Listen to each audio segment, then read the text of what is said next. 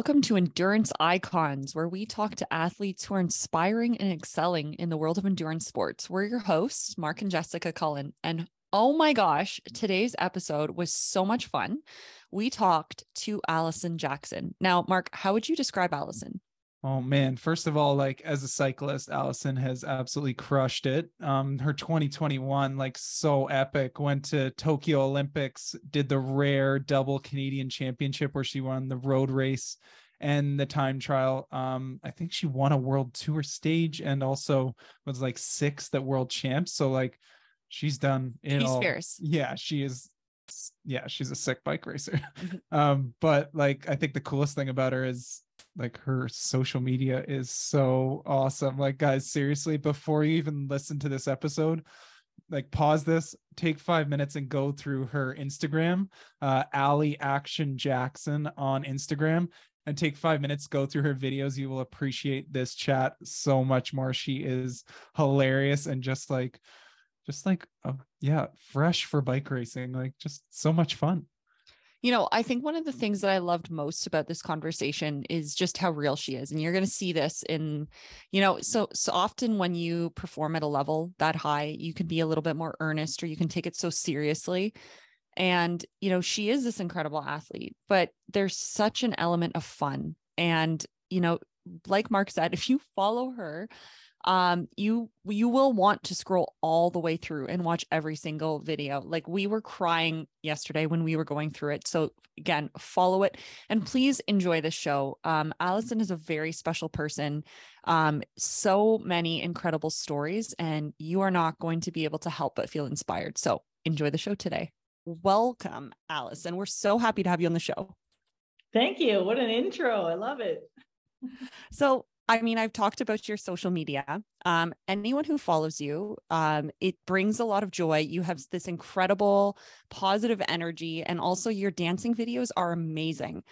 How did you start with sort of your brand on social media that has you, you know, bringing a lot of some quirky, fun uh, dances and then melding that with cycling? Yeah, it's not that I set out as a plan to, to sort of meld these two together or even to start this as what would be my brand. It's really just authentically wh- who I am and my personality. I mean, ever since I was a kid, I always uh, made my siblings be a part of ridiculous little videos that that we would make. And then really it was like 2020 and the pandemic, I had a lot of extra time on my hands and I knew I needed to laugh. And uh, that's also when sort of TikTok came out as a platform to just like make videos. And uh, so, yeah, all that time on my own. And then I would be making these videos and I would be laughing totally on my own by myself. And then thinking, like, oh, I just, I got to share this with other people. And then also wondering sometimes, like, you know, have I made an inside joke with myself that it's really only going to be funny to me and it's not going to connect with anyone else but um seem to get a lot of positive feedback from it. And then and then i just love interacting with people who also just like sh- are sharing in my joy over it. Um so yeah and then and then also for me i, I have a high value on life balance. So with the the cycling can, is pretty serious. Um and yeah, this other side of life just, you know, keeps it fun or, you know, when you have life balance, then if one side is going well and the other side's not going well, you, you have something else to, you know, keep the the positivity kind of going. So I think that's Yeah. what makes you stand out so much online as well because to your point it is it is serious. Cycling is it's very intense. It's often very um I would say more earnest um, is what you see across athletes on the sport of sharing more focus on, you know, racing and how you're optimizing. And then you come along and you're doing all of these things. Um, you know, you're you're performing at a high level, you're you you're racing at a high caliber, but you're still bringing so much joy. Um, so I guess how do you come up with your ideas um, that they're just they're so funny, they're so creative? Do you spend a lot of time or do you wait till they just sort of come to you? Yeah, sometimes I mean sometimes um yeah, I just get I get these ideas, and this is basically where I'd be like, this is why I believe in God, because how do these things come? They just come into my brain. Um, and then yeah, so I mean, I, I have like a bunch of lists on my phone basically because sometimes I mean on a long bike ride you'll be riding with friends or whatever and then you know start talking nonsense or you come up with some some idea but I'll take that and then I'll do it for real where you know sometimes you'll come up with oh that would be so funny um, but then you just leave it at, as the thought but I'll take that and I'll have a list of all these ideas where sometimes like I run through them a little bit more or build them out um, so that when I have a rest day or you know some extra space sometime than I have already ideas of what what to do. Or a lot of times with dance videos, like that's just something I love to do in my spare time, just like practice some dance things or or make up or have dance parties on my own or whatever. Um, but then I'll also have a few in the back uh, in the back of my mind in case my teammates ever want to join. Then I have a few that I can teach real quick so that um, it keeps everyone interested. Because if you ask my teammates, they would say, "Oh yeah, like Alison makes these videos in like two takes, one take maybe. Like she's, it's amazing. It's it's done over in ten minutes." But but that's not the real truth of it. It's just with them, I try to make it really um, manageable pieces so that they'll always say yes when I'm like, "Hey, does anyone want to film a TikTok?" and that i mean you go all out there's smoke machines there's and some of your dances are complex when i was looking through them when when I, we were looking at you know what some of the things we're going to ask you um one of the questions that i wanted to ask you is do you have a favorite out of all the videos that you've made um probably one of my recent favorite ones is um when i do cycling but make it fashion it 100 percent. I think that's my favorite. We were crying. We were laughing so hard. Um, we'll link to it in the show notes so that everyone can see it. I think partly why that one is my favorite is actually it took a lot of pre-planning. Like I had this idea, but then I really had this one idea based on what I call the Madonna bra, which was like the two cassettes, rear cassettes that you'd mm-hmm. use as like a bra. And then, uh, but then like that's, yeah, to make a video, you have to make like some outfit. So then I was just like listing all the random like bike parts and things I have in the house. And then how could you make outfits out of them? And then, and then I had a few like friends come to just like help me like situate some of these things. So it took like some time to build it up. But then, yeah, I just think it's so clever. And then also very funny. yeah, there was some serious production value there. And just um I believe that you took cycling shoes and you actually like somehow attached heels to them, I think in your second look. Like how did you do that? Yeah, this also um I basically I had a pair of like heels, but it's just like a toe strap sandal. And we have um Shimano uh like clip pedals, but you know in Shimano you like clip kind of the front in and then slam down. So then the front, I just like clipped in, if you will, to like the toe strap on the on the on the shoes, and then like it has like a little ankle um strap, and then there was. And I, oh, it's actually it totally worked. Even with my carbon shoes, I could literally walk around. I yeah, I also thought it was so funny. I think my other favorite video that you have made is the drop challenge, but you did the cycling version. Um, like it just it it is a perfect example of you don't take yourself too seriously. But yeah. what is a really mm-hmm. unique balance that I find is we've talked about your high performance and we've talked maybe about your quirky and very talented dancing side. But you mentioned God. Um, and I know that one of your life philosophies is, you know, do well with what you have right now, which I think mm-hmm. is a verse from Matthew. So I'd love to talk a little yeah. bit about that's your life philosophy. Um, when did you arrive at that and sort of what was your journey to that that uh, mindset? Yeah, so I mean, I, I come from like a faith background, um, from a Christian family. So some some of those values are kind of like in my background, but really what what this yeah, do well with what you have right now. I think it's like, especially in sport, um, you know, and I started in cycling quite late. Uh, like I was 25 when I signed my first contract or when I really started cycling got my first bike when I was 19. So that's quite late. Um, but I think sometimes maybe we focus on the things that we don't have, like, oh, you know, if well, if I had started earlier, then I probably would be world champion now. Or, oh, well, all the girls in Europe, they're way ahead of me because they, you know, they've been steeped in in cycling culture or whatever. But that none of that is really helpful. So then I just think, and I also just like believe we're all so every human is so valuable in their own really unique like makeup how they've been made and so then i just think like okay how do we exploit basically all the like good things that we see and what we have or how can we um, when we're pushed like really to the limit can we yeah it's like a generate creative survival basically i think when we're really like pushed to the limit then we have to get creative um, with our situation and so i think just a lot of times in my life i'll just like take stock of what I have right now. And so even when I, um, so first I kind of got into the triathlon um, before I uh, became a cyclist. And um, how that happened was really, I was just at one time running, swimming, and biking, but for totally different reasons. And then someone said, "Oh, you should do a triathlon." And I said, "A what? Like, what is that?" and then, um, and then entered um, like the Kelowna Apple Tri um, that was like a qualifier for Worlds and qualified for Worlds in, in like the U19 category or whatever. And then, uh, okay, I have a little bit of, so then let's just take stock of what I have. I have a little bit of talent for this. Um, I also had won some other triathlon races. So then some of that's like a financial thing. So what can I do with what I have right now? And, um, and then just like really dig into that and then try to manage some of the cons. Um, and that's the same I take, that's the attitude I take into every um, professional team that I go on to, because for every team, there's going to be really good things, but there's also, it's not, no team is perfect. There's always going to be issues and problems. So then let's look at what the really good things that they're offering and then let's totally dive into that or exploit those things like dig into those and then just sort of manage the rest of it but when we it, without living, if we live without a sort of grateful attitude, or if we're always looking where the gaps are, then I don't think we're really getting the most out of out of what we've been given. So yeah, let's a little bit how my philosophy of life goes.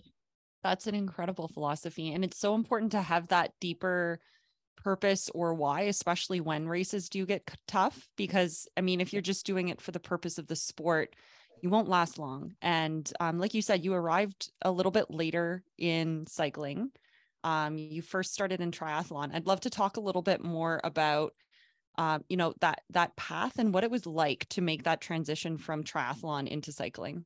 Um, because I think one of the key changes is you completely race differently. It's not just mm-hmm. you versus you. Suddenly, there's all of these tactics it's it's almost like a game you need to constantly be reading everything that's happening around you um, and it's often you know the smartest rider wins so talk to us a little bit about what that transition was like yeah at least like for me when i was a triathlete i swam with the swim club. I, ran I ran with the university uh, running club. Uh, and i cycled with a, a local club. And I think that was really important for my cycling development to always ride, be riding in bunch rides or, you know, um, doing the kind of local crit circuit, um, you know, Wednesday nighters or or whatever. Because um, a lot of times, right, the kind of uh, bashing against triathletes is that they always train alone and then they're, you know, not good at the bike handling. Um, but I think also, yeah, for me, I've always had such a desire to win, um, to win and or to just be excellent at, at whatever I do. And and then sometimes that is like at all costs or like I'm so jazzed about trying to make this happen no matter what, uh, which makes me uh, fearless.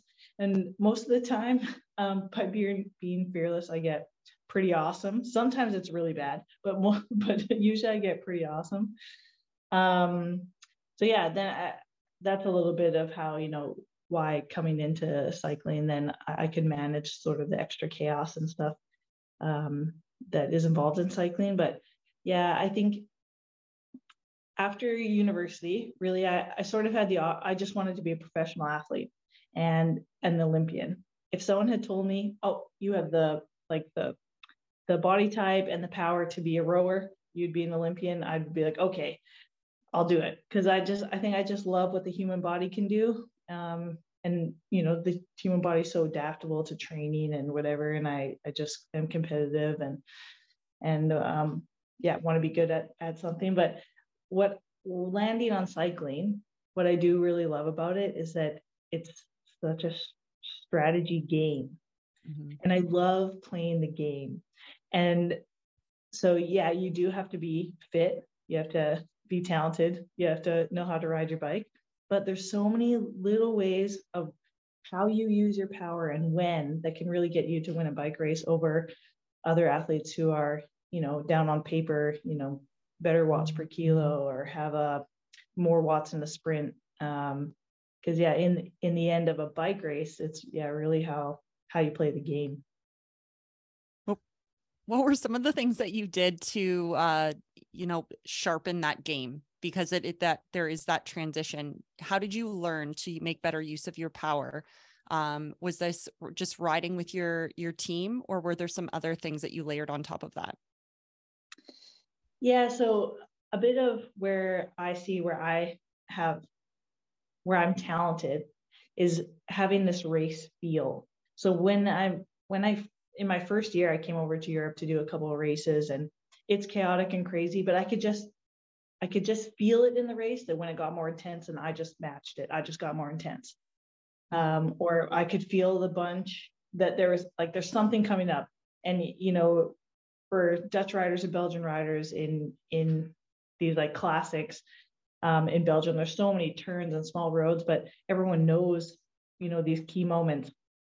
But I have no idea, but I could just sense in the bunch that other people are stressing. So if they're stressing, I'm going to stress too, and I'm going to get there first. Um, so it's it's interesting now. Like I, I have that feeling, but then to try to teach that to other riders or to to break that down to make it a little bit more coachability um, out of it has been a new challenge uh, for me. Um, yeah so i think I, and then also i think it's just that i really keenly wanted to be the first one over the across the finish line. And so then um then i was fearless you know in the bike race and that's why if things got more chaotic then i just entered with the same sort of chaos. Is there a typical role you play uh, for the team? Or does it kind of change depending on the the stage or the certain type of race you're doing yeah, it'll change. And I, I think I also love that about bike racing too. And we see, I mean, in the men's peloton, it's been very specialized for a long time where pure climbers are are set for the pure mountain stages. And, you, and then you have sprinters that are hired for that specific role of a crazy bunch sprint. And then you have sort of the classic riders and that are the you know one day specialists in a in a hard kind of grueling race and the domestiques who do the job to help their winners win in, and we see that growing a little bit more the specialization in women's cycling as the basically the economy of women's cycling is, is growing and the field is getting deeper.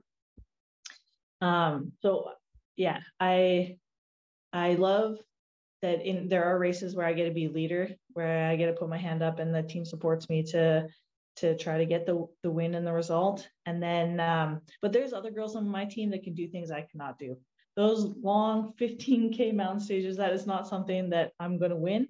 And so I'm so happy that I have teammates who can do that. And then in the end, I really just, I just want to be a difference maker and I want us to win uh, in, in any way, how the best person to win. So yeah, I, I love playing, getting to play the, the teammate role. Um, and then, you know, you invest in your teammates and then later those teammates invest in you for a win um, and then, yeah, now being a little further into my career, uh, I get to also play the team captain role, which is which is a fun one. More, um, you know, making decisions on the road, uh, a little bit more strategy. Um, yeah, and and that part is really fun too, playing the game. Nice. And you got that role right away. Like I know you're with a new team this year with EF Education. Um, like you hopped right into kind of a team leader role with them right away.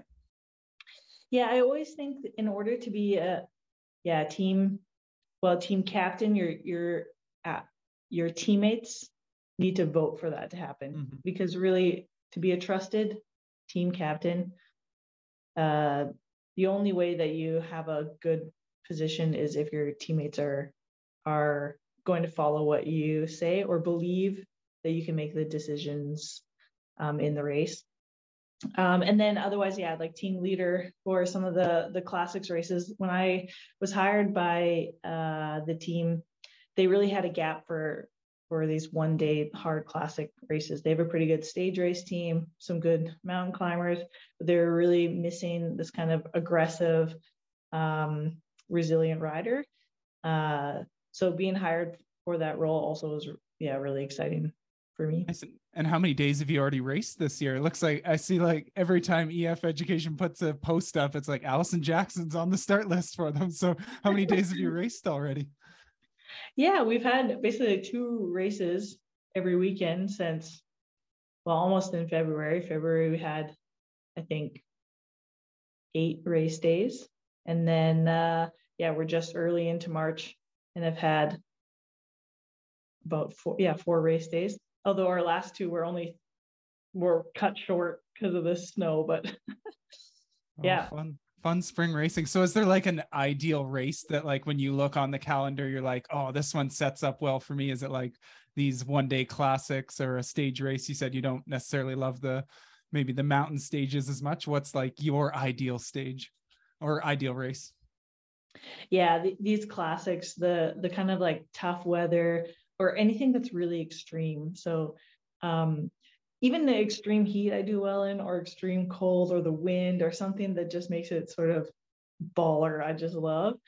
Um, yeah, these early spring kind of classics are are technical races. There's some really like key points, um, and then short, sharp climbs, that kind of stuff. Uh, yeah, is my favorite. And then um, but honestly, I love every, I love, I just love racing. So really sometimes with the team, when they manage me as an athlete, they really just have to t- help me say no to some races or, um, because yeah, you, you're not gonna be able to peak for every weekend for the three months of, of spring when you have all these races.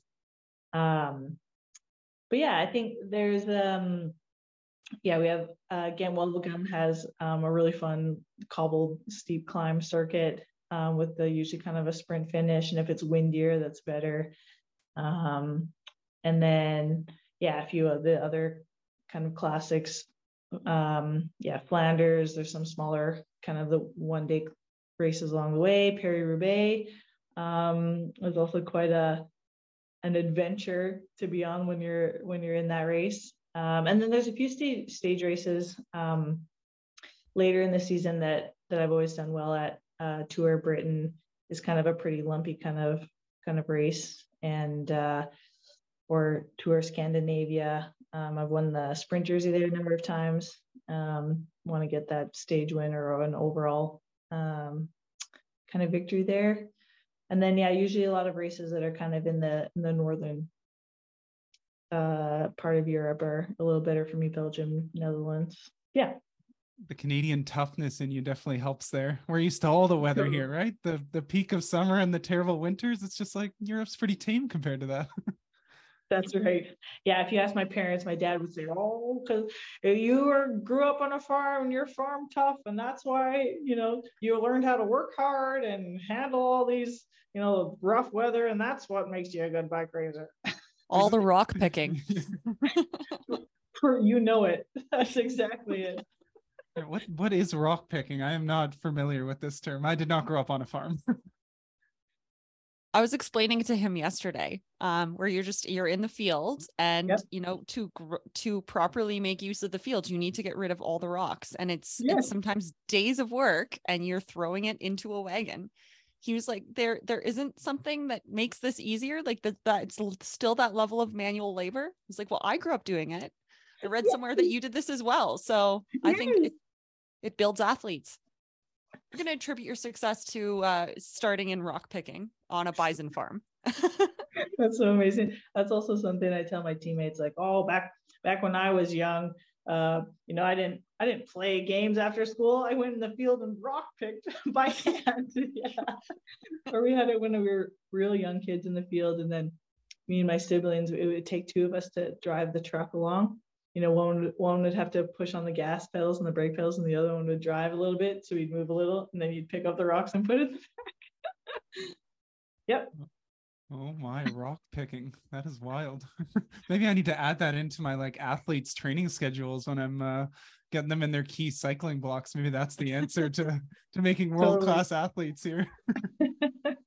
uh, too good. So, so you've been at this for a, a, number of years, making it a pro career. What did you have some like early challenges in in actually making this a career? Did you think this was like a possibility along the way, like as you were early in it, or like what were your struggles along the way? Yeah, I mean, yeah, it's interesting. I never set out to be a pro cyclist. You know, I just really, as opportunities come, I'm just a yes person. So you say yes and you see where it goes and and collect stories along the way, basically, you know. And uh, yeah, I think um, I had met a couple of of pros through like my cycling club um, on the west coast of Canada, and uh, it you could make it. I knew you could make it a, career um, as a as a professional cyclist where you would get paid just enough to you know eat and and try to make a dream come true um, and then but really i think it um, and you know then me and my partner one time we we uh, lived a van life for a little while because you know partly because yeah it's really fun but also like that's you know the how we could actually live.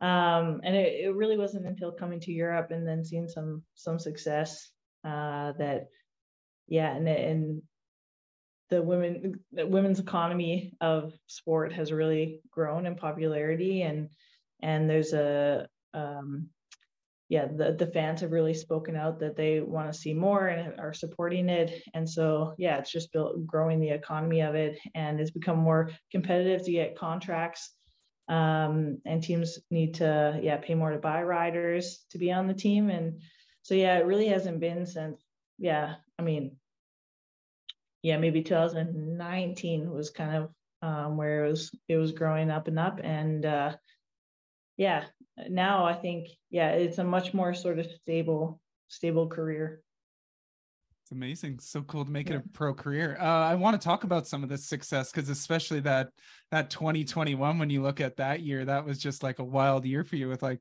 Olympics in there, double Canadian championship, world tour stage win, I believe, too, and like yeah. a great result at world chance. Take us through a little bit of that year and like of that whirlwind. Did you expect to have that success? Like tell us, run us through that year a little bit and the the emotions you were going through there.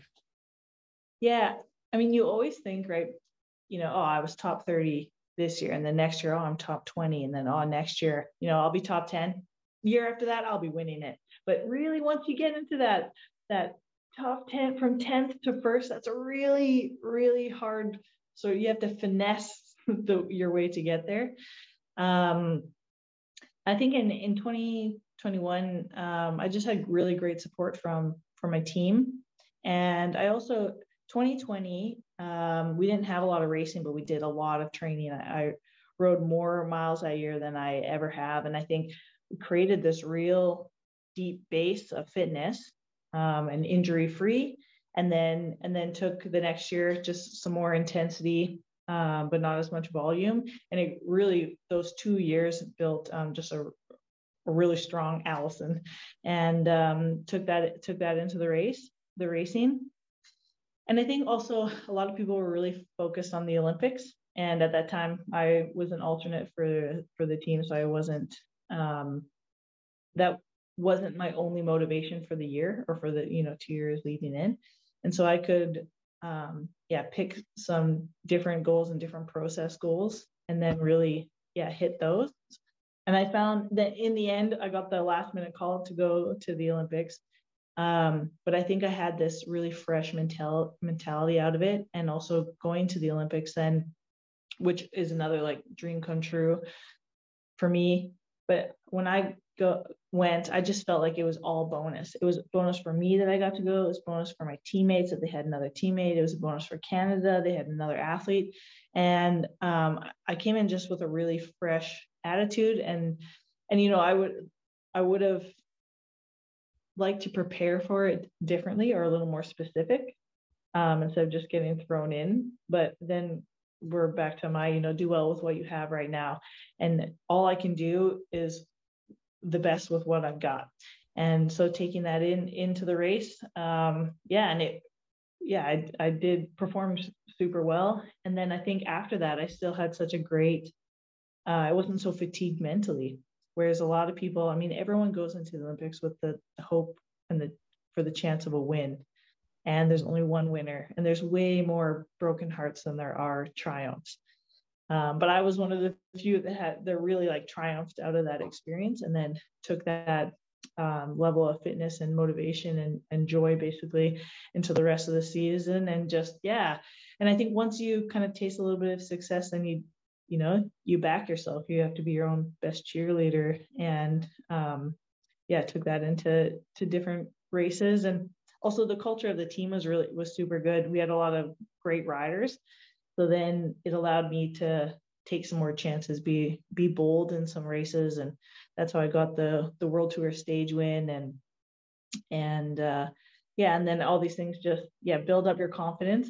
And um, yeah, going into the World Championships that year, um, also yeah my best result ever.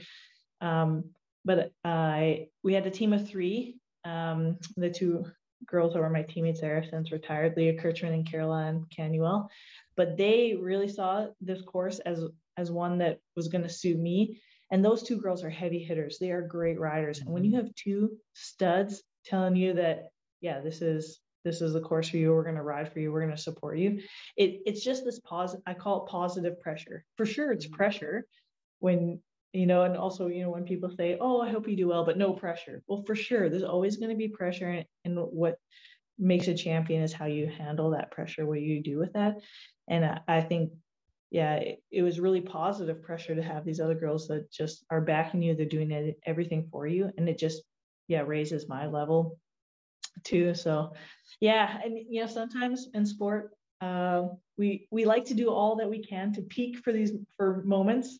And but as we know like as human bodies and as humans that experience life and not just like the mechanics of sport and training um, it it takes sort of a magical or you know all these pieces to like really come together for for a special moment. And yeah 2021 was just a um yeah for my sporting life a lot of these things all just came together really well and yeah what my best my best year to date really yeah, that was an epic year, fun one to follow. Um, it seems like you really love like the team aspect of it. Like you you were talking about kind of your your amazing year there, and you kept jumping back to like how important those teams were and those experiences mm-hmm. to you. So what like did you grow up playing a bunch of team sports, or have you always just like what what makes you love this team atmosphere so much?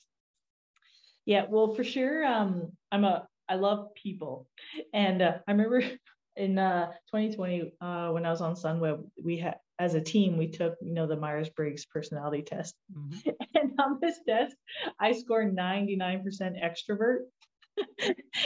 but really, it's like in the, the team setting, I just I just love meeting new people or entertaining people. You know, I'm the entertainer. I just I I love having people laugh and having helping other people have a good time. So um and you know, I did play a lot of team sports uh growing up.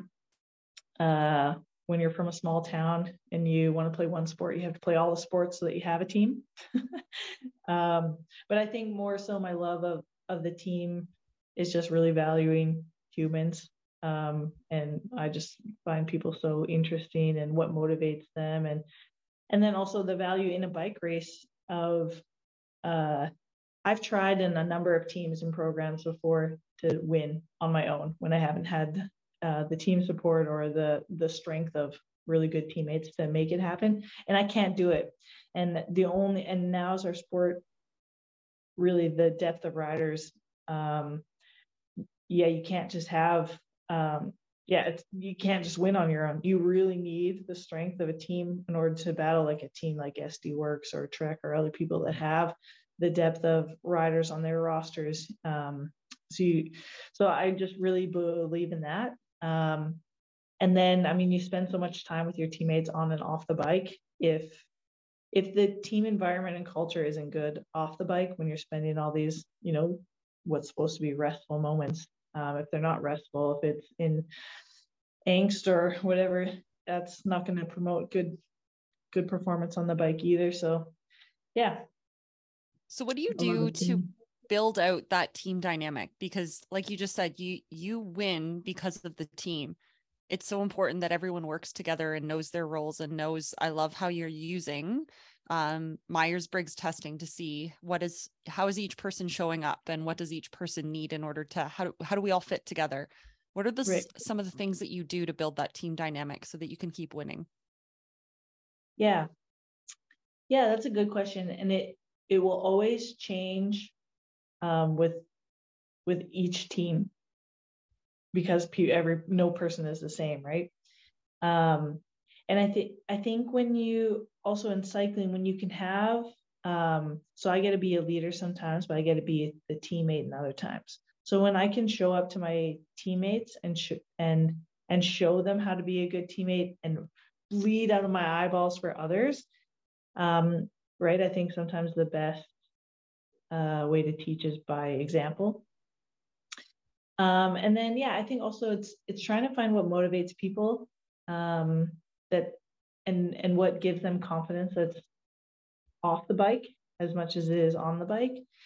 Because um, I think when we have when we're whole people, when we're you know uh, individuals that are healthy and whole, then we're going to be able to give more um, yeah to the team on on the on the race day um yeah so i try i i do try to find um you know get to know my teammates more than just um yeah what's going on on, on the bike um to find it's we mentioned before um the why the why why we do what we do.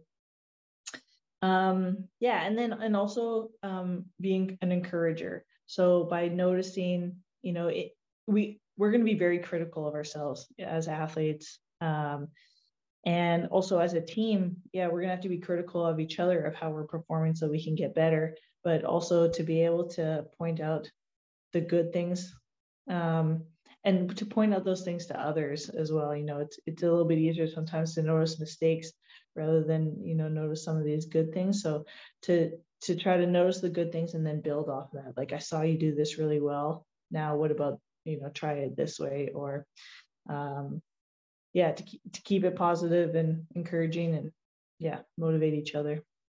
Nice. And what's your like current team dynamic like? Like, do would do you have people from kind of all over the world, or is it predominantly a, a number of riders from the same country? What's your current kind of team dynamic like? Yeah, it's a so I've been in a lot of other international teams where there hasn't been other Canadians or I was the only English speaker on um when I was on this Italian team. It was half Italian and half Russian. And that's oh my I have so many dinner I, I say that I'm a really good dinner guest because of that year. I have so many stories from that year. Um, this year, what's really fun is that there's quite a few Americans and Canadians. And what's nice about that is that we we come from even the same humor or the same reference points, you know, um, or maybe in our in our breakfast box. Uh, so the team will have a, a breakfast box of kind of our favorite things that we'll have, you know, for snacks or or you know before we uh, when we eat breakfast before the race. And in our breakfast box, we'll have maple syrup, which yes. is just, you know, there's just a few things that, that, um, yeah, we're more alike. Um, so it, the communication is easier that way. But when you get people from other countries, you get really different perspectives. And I think that's when you can use those different perspectives. If you all had the same perspective, then none of us are going to grow and learn. So when you bring people from other countries, um, yeah, you can really you it challenges the team and sometimes it makes the communication a little bit harder because maybe we want things different ways but if you can really bring out those differences the good parts take the the best parts from all those um, yeah different opinions and and places people come from then yeah you have a, a better a better team and a better approach to the race so what were some of the things you learned when you had when you were with that uh, italian russian team oh man well, that team is pretty old school. Um, so if you didn't do well in the in the bike race, you were riding home. And I remember, I remember this one. We were in uh, Tour Norway, so it has it's four days. The first day, um, I I still think I I finished twentieth, Um, so that, that was pretty good for for you know to a, a lower level or mid level team. Um, and so and but you know the whole day it was just on the cusp of raining. Is, is it going to rain? Is it not going to rain? We finished the race. It was just sprinkling a little bit, but we we missed the rain, and you can see in the distance just this wall of like rain coming, and it's just coming. And we're like, oh, I'm so glad I missed that. I'm already getting undressed, getting ready, and then I, look and I see all my other teammates are still on their bikes, and then I was like, like what are they doing? Like the rain's going to come like you should get dressed. But but this is one thing that i sort of missed because i'm the english speaker. I didn't understand the situation that was going on. But basically the director was not happy that none of them had made the front group into this final circuit and so he was going to make them all ride back to the hotel which really wasn't that far away maybe it was 30k but they had to turn around from in the dry and head straight into this wall of rain. Oh no. Like I was like, I can't believe this. The thing is, they go in and they're just in this torrential downpour of rain. The police stop them because they're like, they're like, are these your athletes? This is so dangerous. You have to put car. So then now they're totally soaked. They have none of their extra clothes with them. They jump in the car all wet and then drive the rest of the way to the hotel. Oh my. That is a wild story. that was only that was only stage one. We still had three to go. Oh wow. So needless to say, they made the front group, I hope, the other times they were not going through that again. yeah, yeah, for sure that makes makes riders better doing stuff like that. Yeah, that's definitely the old school mentality. I don't know if you could uh, get away with that in this day and age. What no. year was that back then? But, but it's only 2017. It's really not okay. So, so maybe not that long ago. oh, that's wild. Um, I'd love to hop into a little bit about like kind of the uh, the lifestyle and kind of the the things around training of like kind of what life as a pro cyclist looks like. So maybe you could, could you run us through like for our listeners? I'm sure they'd love to hear like um maybe what kind of a day in the life of a, a pro cyclist looks like maybe like an outside of race season then maybe an example of a day kind of uh like a race day. What does that look like for you including all the maple syrup? Yeah always maple syrup. Yeah um yeah i think sometimes like the the training days can be uh, a pretty glamorous life you know we just get a ride in new places and it's beautiful and and whatever. Um, when we have you know the nice weather um, you know injuries and you know maybe it's just like exploration ride not those kind of like deep hard intervals or whatever that you have to do you know no matter what. On the on the third day you know you're on the third day of a big block and and they have to do all these things but yeah and and i think um, it also depends the the daily schedule depends on basically what country i'm in. So when i'm in spain so i live in in girona spain uh, for most of the, season when the racing is all in europe and uh, the the culture here is really like a you know we're waking up at 8 9 start riding at 10 11 but then you know restaurants and things for dinner don't open until 8 30 and people are having dinner at 10 p.m. So then my schedule also shifts to sort of adapt to the, you know, when you can go to the stores basically. Um, but yeah, the, um, I plan, I usually plan uh, my routes um, and take a GPX file um, because I try to ride a new kilometer, a new road every ride. Cool. And um, this is uh, you can get like a the Wandrer app. It, mm-hmm. it attaches to your Strava. Yeah, you you know about it. Well, sometimes I get too obsessed with this, but I always try to find like new roads or different places and and get more like a higher percentage of how many roads I've ridden in, in my neighborhood or my towns or whatever. But um, yeah, I just I also it, it keeps it fun. It it keeps me focused on why I'm doing some of these rides, like uh to see something new, something yeah, you know sometimes you don't go you don't if you don't have a reason to go down any of the roads um, yeah you don't know what you're missing. Um, but you've seen some real beautiful things. I've also hit some really rough roads that my friends um, have questioned their friendship with me why we go down these. Um, but yeah um, it'll be just like long ride. A lot of times we have like lunch on the bike depending how how long the ride is. Average kind of four hours you know sometimes shorter when it's a rest day or longer when it's a, a big endurance sort of day. And then, um, yeah, hit up the uh, recovery shakes usually, and shower and a recovery meal is pretty big. And then uh, it's good time to take a nap or um, put your legs in those recovery boots. And uh, yeah, and then out here when I'm in in Europe, then that's usually when everyone wakes up across the pond in Canada, and then get a catch up with some friends and family. And then yeah, I always have like an office hour or two. There's still a lot of admin sort of stuff that you have to do even as an athlete. So yeah, it's kind of a typical day. Now, on the bike, when you say lunch on the bike, one of the things that you demonstrated is that you smash up a poutine and you put it in a waffle iron and you take poutine waffles on the bike. Do you actually do this? And is this a part of your bike lunches?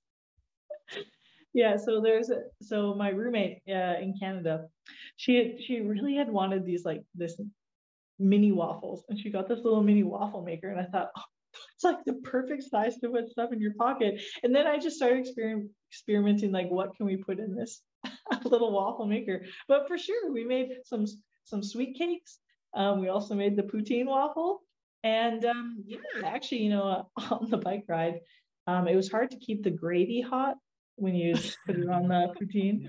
Um, but uh, yeah, otherwise, it was a pretty good little salty snack, actually and the pancake pockets that's that's one of our faves to throw like pancakes in a, a ziploc yes. bag i saw you nailed that one too and you got you got the quads to keep it warm as well what a genius yes. move that was yeah pancake pockets also good also sometimes like um i like to right it's like you take the the stroopwafel cookie the mm-hmm. dutch cookie or the um there's a coffee shop in the in Girona here that sells these cookies that have like a filling in the middle. Well, an hour an hour into the ride with that cookie on your back pocket getting a little warm and you take it out and that middle is just oozing. Oh, the sweaty cookies nothing better. Nothing like it.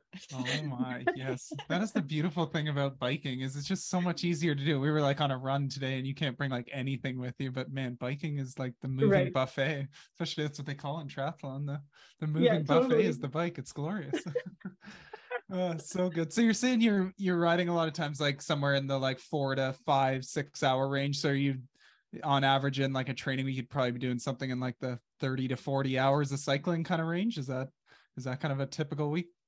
It's probably a little more like 20, 22 hours on the mm-hmm. bike. And then um yeah, and then we do yeah, different kind of core strength training or or some of that stuff around. So is the team based out of there too? Like, are you riding with a lot of your teammates in Girona, or are people kind of sprinkled all over the map when you're not there together at races? Yeah, it's always interesting with cycling. Um, when we're with the team, we're really with the team just for racing, and then sometimes scheduled training camps.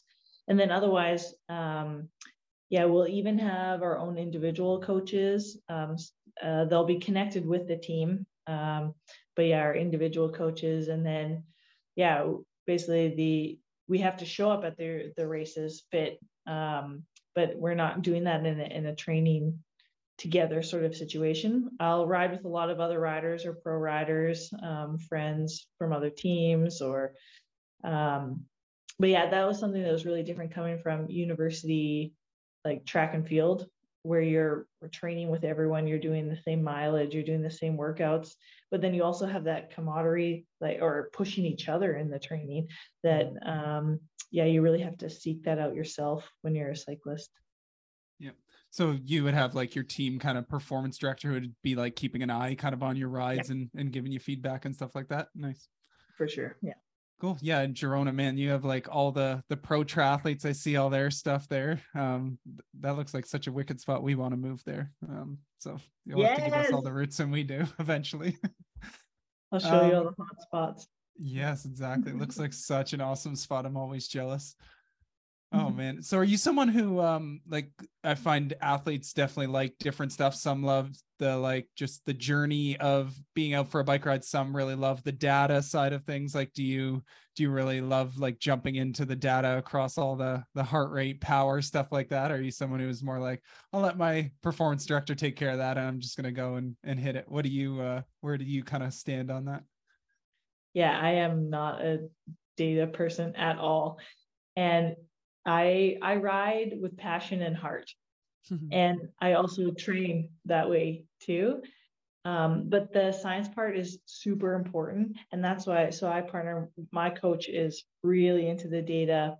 Um, as a physiologist and he's connected with a bunch of other coaching and and um, you know new testing or he's always looking up you know the newest latest um, even training metrics. Um, but what i also what i really need to hear is the why behind what we're doing. And when i hear um, I, need, I need someone to explain that that there's a reason and a, and a science reason and uh, that's been you know tested and confirmed and um, you know there's a reason why we're doing this certain training.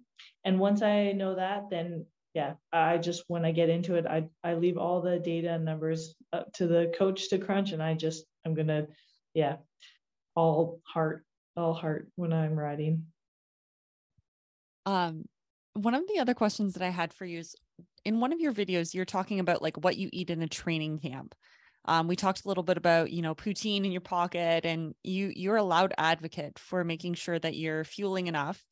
Um, cycling is famously one of those sports where you know weight is a big topic, and I'd love to know how you've kept this healthy mindset and sort of performance first um, sort of habits and actions in a world where weight is such a big topic.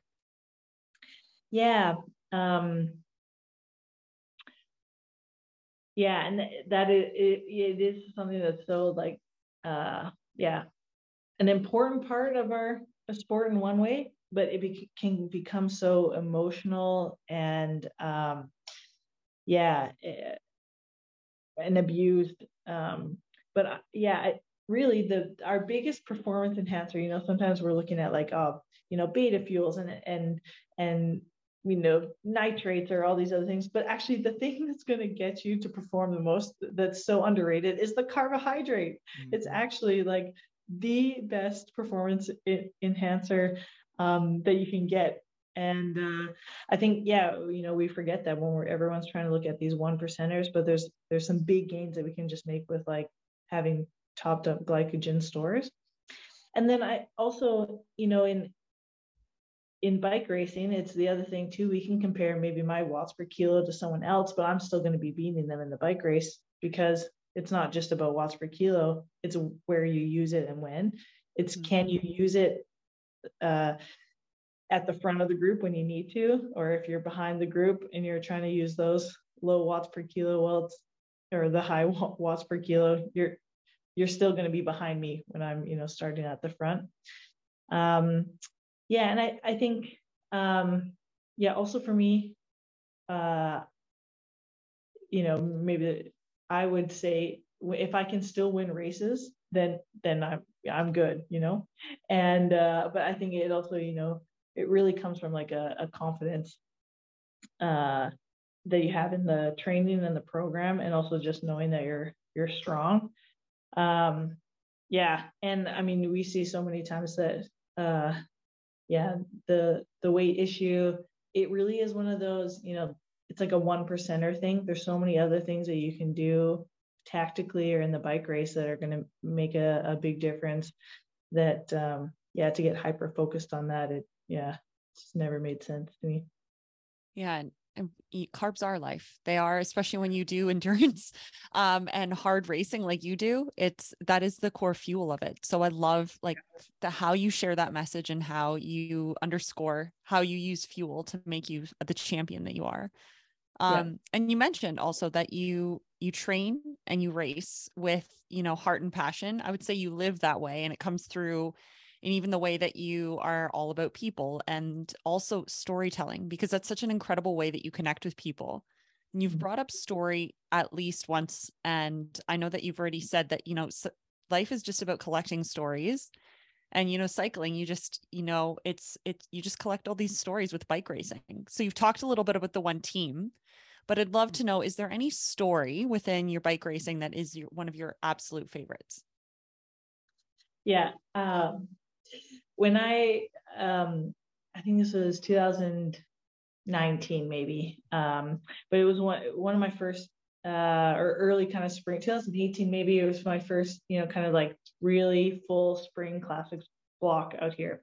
And we're out um, reconning uh, the Gent-Wevelgem course. And they had just introduced these plugstreets which are basically just like dirt roads that they had put in in this course. So we're going to go recon this and um, i had created like we didn't have a gpx file from from the race. I just like created one on Strava where I thought, you know, this is this from the road book to this, it looks like this is where we're going. Well, once we get to this point in the recon, then I'm like, okay, I'm gonna do I'm gonna I'm doing a 10 minute effort, like just like through these gravel streets, like how fast can you know can I go and manage these corners?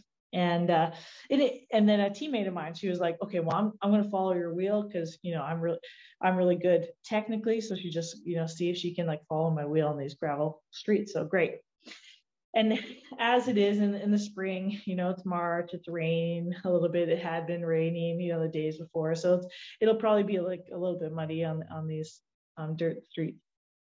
So we're going, well, we're, we turn, you know, halfway through or almost, you know, through this 10 minute effort, we're, we're going hard. We're going taking these turns. Well, we go past this, we're taking a right turn past this farmhouse down this like this dirt road and it, it looks it's pretty bad like and it's pretty muddy um but like i'm thinking well yeah it's you know the belgians yeah they would ride this and then it gets it gets really bad now it's getting like it's like the whole thing is just like like it's like it's like not even a road it just feels like a farm trail where the tractor goes and then it's like it's like clay it's like clumping up on my bike but i'm still going full gas because i'm in my effort. The belgians would do this. They yeah for sure this could be in the race.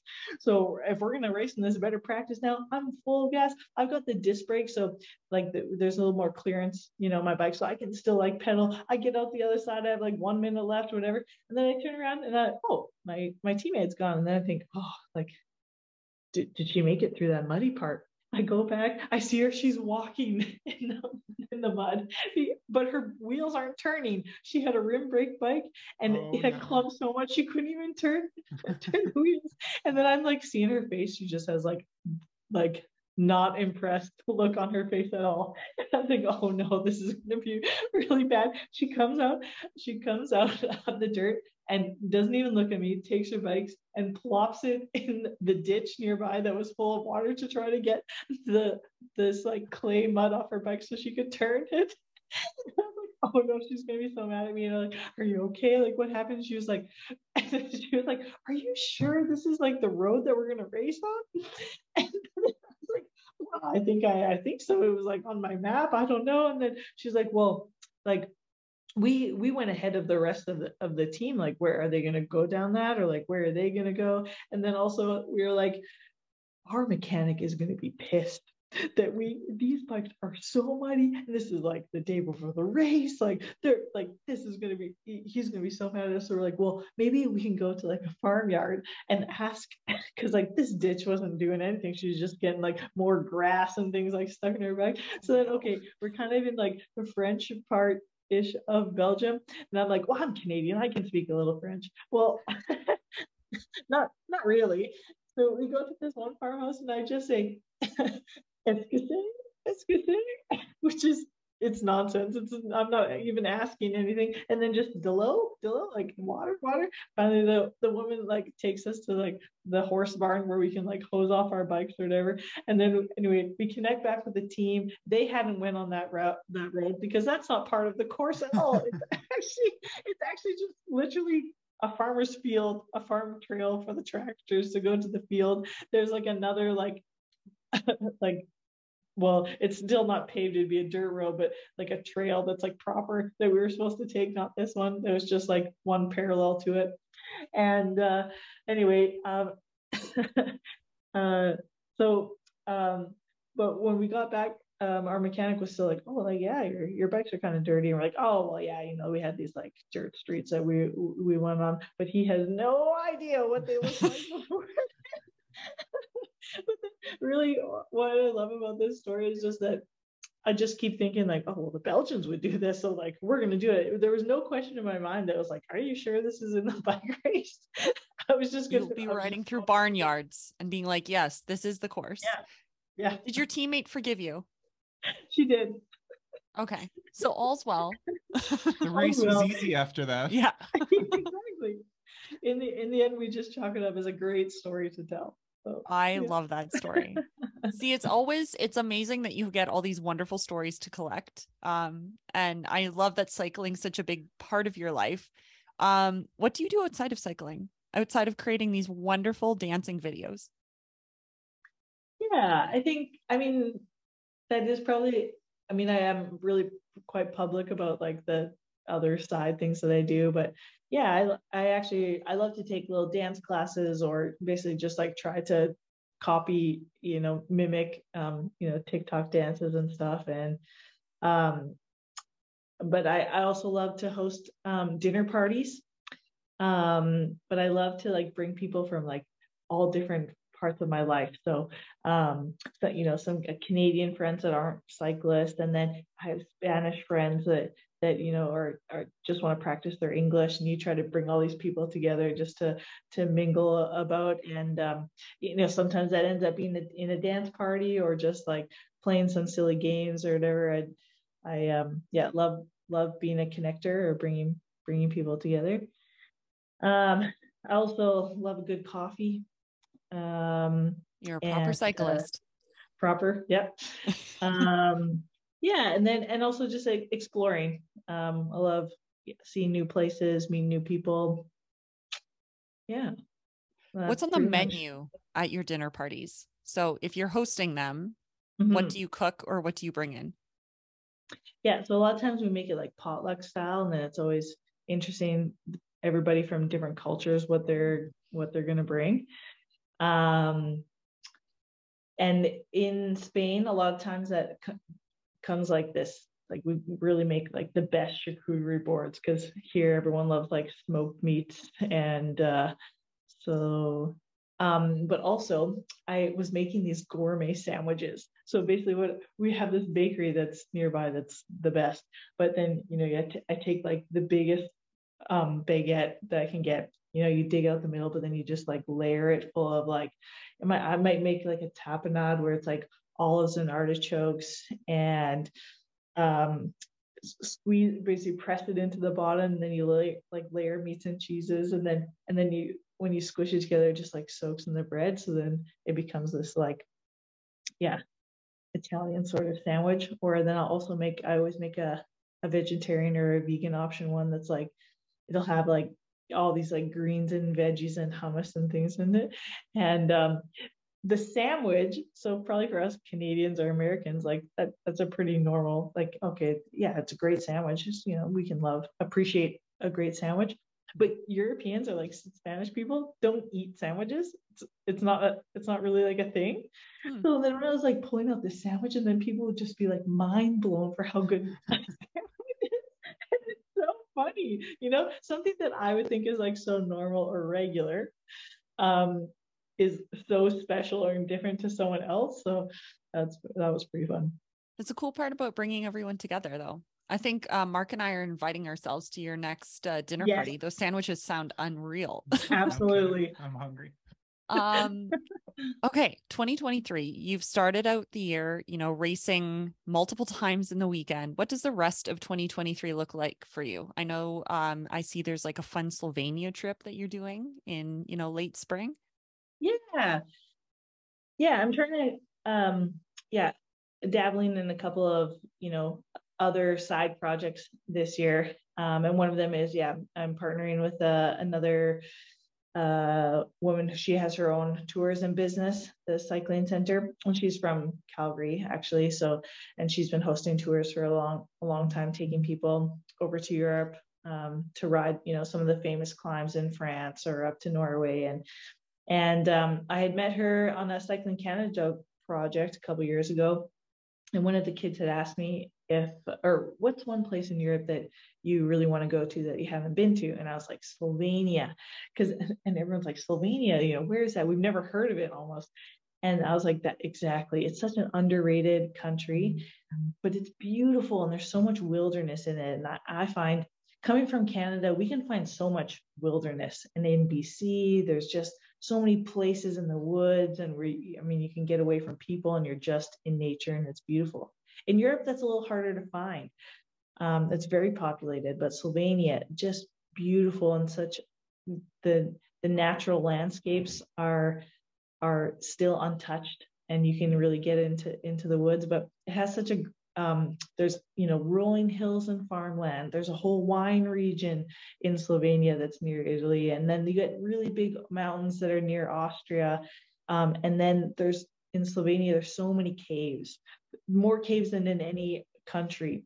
And um, they have this really big cave that has a, a train that you can go in um, and it's like 24 kilometers long this Whoa. this the caves but they're huge these huge caverns and one they have like this big chandelier in it and it's unreal that you're underground um, and things that i've never seen before in my life so anyway um, yeah so, so slovenia so then we i decided with her we were gonna um, yeah plan a tour and take take people to see slovenia um, so yeah that'll be um, yeah may 25th to June 1st that we're doing this. And yeah, basically, I'm just excited to show people my favorite parts of Slovenia, to eat some really delicious dumplings and uh, the the different breads that they have there and the this lake bled cake that um, they've been they've made over a million um, or they sell like a million pieces of this cake in a year because everyone goes to this lake to have this cake um, yeah, so I, I, think that's really fun, and I've always been one. I've been trying to find more ways to have touch points with fans because I find in in Europe, if you live in Europe and you come to bike races, then then we can have these kind of um, touch points. Um, but I, I find you know we think athletes are can be really inspiring humans, but um, I think my best way to do that is really by yeah meeting people and being able to you know get some of that my joy spread across to, to other people and and i know when i was a kid if i could have met an olympian that would have been the coolest thing and now when i think of you know actually that's me now even though i mm-hmm. you know i just see myself as a regular person but you know to to remember what i would have felt like um, as a kid to meet an Olympian. I just want to create more moments that that could be really cool for someone else, um, and to yeah, challenge people, encourage people to come from small towns that had nothing to do with bike racing and achieve you know more than what you could have imagined when you were younger um, through you know saying yes to opportunities and working hard and you know being a kind person. So yeah just looking for more ways to to yeah have touch point touch points with fans. And so yeah to do a, a bike tour like this could be yeah a really fun way to do that. That's wonderful. That's actually a good segue into the next question i wanted to ask you which is like what does future Alison Jackson look like beyond 2023? Like, what are some of your big goals for both cycling and life? Yeah, I mean, I really want to get one of these world tour wins, um, especially in the classics. Um, you know, a Tour of Flanders or again Gent-Wevelgem or a Paris-Roubaix. Um, and, you know, I, I really, uh, I loved being national champion. Um, that, that will always be like a, a top goal for every year. Um, and then, yeah, um, you know, we're working really well together as a, as a national team. Um, we, we did a great job um, pulling together a team uh, of committed athletes for this last world championships and i think we're just going to build on that so um, yeah to you know dream of being on that world championship podium um, getting that rainbow jersey um, i for sure in, in 2021 I te- checked off a lot of you know big goals and so yeah what do we do we don't just stop there we you know keep adding to that so yeah and then um, I mean, I love what I get to do. I love bike racing. I love the chaos still. I love the the game that we play and and um, yeah, I think I can really still be a difference maker to to my team. So then I think yeah, you know, I, I uh, want to keep doing this for for as long as I still can be that that difference maker and as long as I still love it. But um, yeah, and I think when you know beyond that I think there'll be a lot of opportunities that come just um, you know as I keep going in in this career. I love being on on this team, EF Education, TIBCO SVB, for the the brands that we partner with are really interested in storytelling and um, the media team is awesome and I, I, really have an interest in kind of that storytelling through video um, and you know maybe um, with making these connections and with the brands like Cannondale and Rapha that just really want to have connections with the community and bring out some storytelling. Um, yeah, so I hope we can make some partner up and, and make some cooler, kind of bigger um, video projects. Well, we look forward to seeing that. Um, well, we invited you on because you're an endurance icon to us. Um, you're so authentic. You have so much joy that you bring to your cycling and to that connection with people. And also, you're just, you know, killer cyclist. Um, would love to know who's your endurance icon and why is that? Yeah, um, Svein Tuft. He's uh, a legend in cycling and uh, not racing anymore, but the legend will live on. So, and, I'm going to keep pushing the, the legend of, of this types of stories that um, he his life story has where where he came from and how he became a pro. But he also had a very unconventional pathway into professional cycling and and he really had a, a long plan. He set out, you know, in professional cycling, sort of with a 10 year plan of trying to build on year after year to get to, to the top level. But he would be a guy that, I mean, he would go on the, these long mountain adventures with just himself um, riding into the wilderness of Alaska. And uh, one some of my favorite stories are when he, um, so he signed with the World Tour team, he signed with Garmin, and then, but he said, you know, like I'll do this and I'll wear suits on the bus, out on the plane to these races. But like when it comes off season, I just need to be able to disappear into the mountains. Like no one email me, no one expect anything from me. I just need to be in the mountains. And then uh, so okay, they say yeah, it's fine, it's fine. So it comes off season. Sure enough, he disappears. No one hears from him or sees any anything of him until he comes out of the mountains and at team camp and he's so tan and buff and ripped because he's been rock climbing he's been doing all these things in the wilderness.